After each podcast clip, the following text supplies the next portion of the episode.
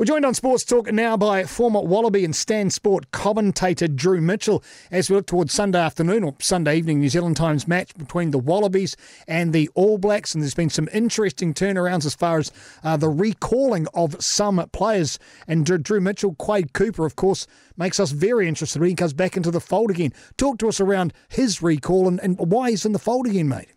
Yeah, well, that's it. I, think it's it's an interesting one. Uh, no one within the Wallaby camp are giving too much away as to whether we'll see Quade suit up this weekend. But uh, I, I, think there's just an opportunity there. Once James O'Connor was injured, he hasn't been uh, with the group in camp for, for quite some time now. So I think there was just an opportunity with Quade being back from Japan. He was actually placed in Brisbane.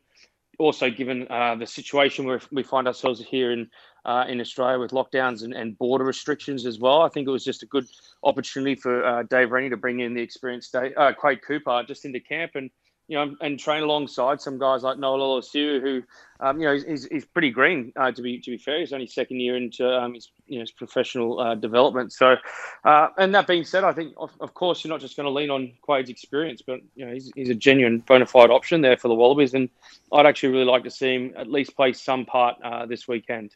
If you had money to put on it, Drew, would you? Do you think you will actually front up, actually start? I know you're a broadcaster. That's why I said if you've got yeah. any money. So.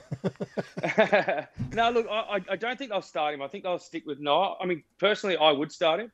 Um, you know, I think he's our best option at the moment. I think Noah's doing a you know an admirable job, but he's you know I, I just don't know if necessarily if, if starting at this situation and also playing 80 minutes is is uh, necessarily, uh, necessarily sort of the, the best thing for him at the moment. I think um, personally, I'd start with Quade, but uh, geez, I, would hope at least they, they bring him off the bench last sort of 25, 30 minutes. That's where that's probably where uh, you know we've been losing these first two Bledisloes and those those sort of um, the, the, the, final quarter of the match, just a, lacking a bit of experience, a bit of guiding around the pitch, putting ourselves in the right area. Because you know, let's face it, we've been sort of chasing the game by then, and, and sometimes when you're chasing the game, game gets a little bit loose. What about the recall of Samu Kerevi? And it's not within the jurisdiction, I suppose, uh, for Dave to bring him back into the side again. Did that raise any eyebrows?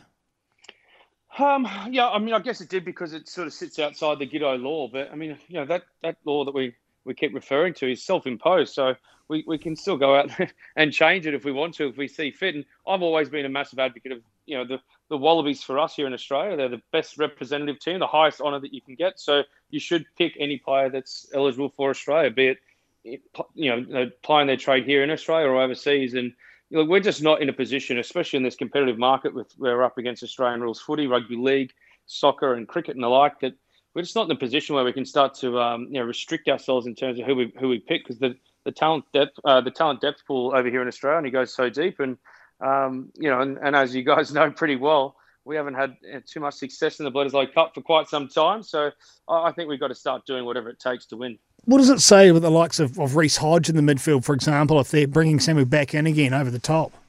Perhaps, I mean, Reece hasn't had too much of an um, opportunity this year. I think, look, he finished his Super Rugby uh, season with a with a, a knee injury, pretty um, significant knee injury, and he's you know just sort of starting to get a bit of time off the bench. But it's more guys like um, you know Hunter Paisami, Len Ikitau, these guys that are also pretty green in their their um, international careers as well. So I think if you bring someone like Samu, who's been playing alongside Beauden Barrett in, in Suntory, who's uh, probably tipped to start this weekend for the All Blacks. So look, I don't think it's necessarily saying too much about the players that are there, but more about what Samu can bring to the, the team. I think we've, you know, we've we're obviously falling short, and Samu can bring a you know pretty dynamic ball runner. He's got a good offload game. Uh, you know, he's a big physical presence in that midfield that'll be able to get us over the advantage line. So I think it's probably more speaks louder about what Samu Kerevi brings to the, the group rather than uh, what we're lacking with the other guys. Drew Mitchell joins us from Stan Sport. Drew, what do the Wallabies have to do to pick up from what happened at Eden Park last time around? It was a big beating. Are there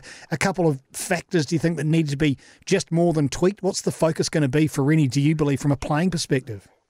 Yeah, look, I, think just watching it, um, you know, I think there's some key areas where the All Blacks have just got it over us, and you know, I think the Wallabies have proven that we can score points, and um, you know, we also can defend for periods of time. But it's about stringing it, obviously, together for longer periods. But for me, the one area I think that the, the All Blacks have got it over us is just their their work rate off the ball.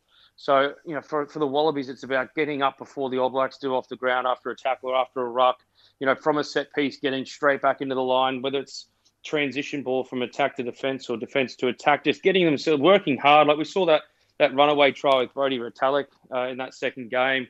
How many All Black jerseys were around him as genuine bona fide options around there? Like they just had this hunger to get to the ball and put themselves in a position.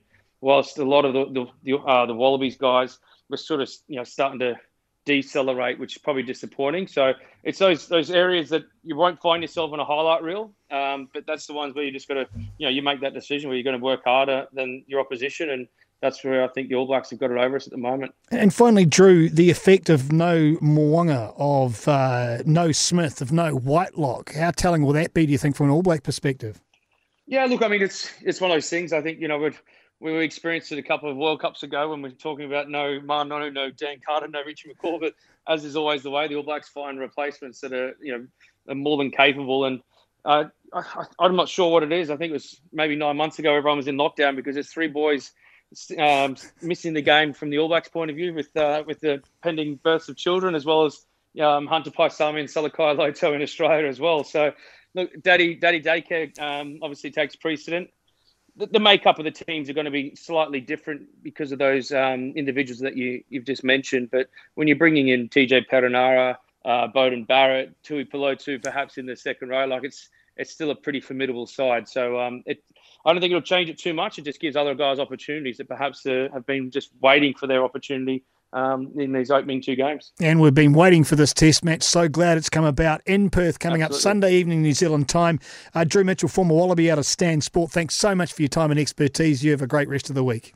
Thanks, mate. Cheers.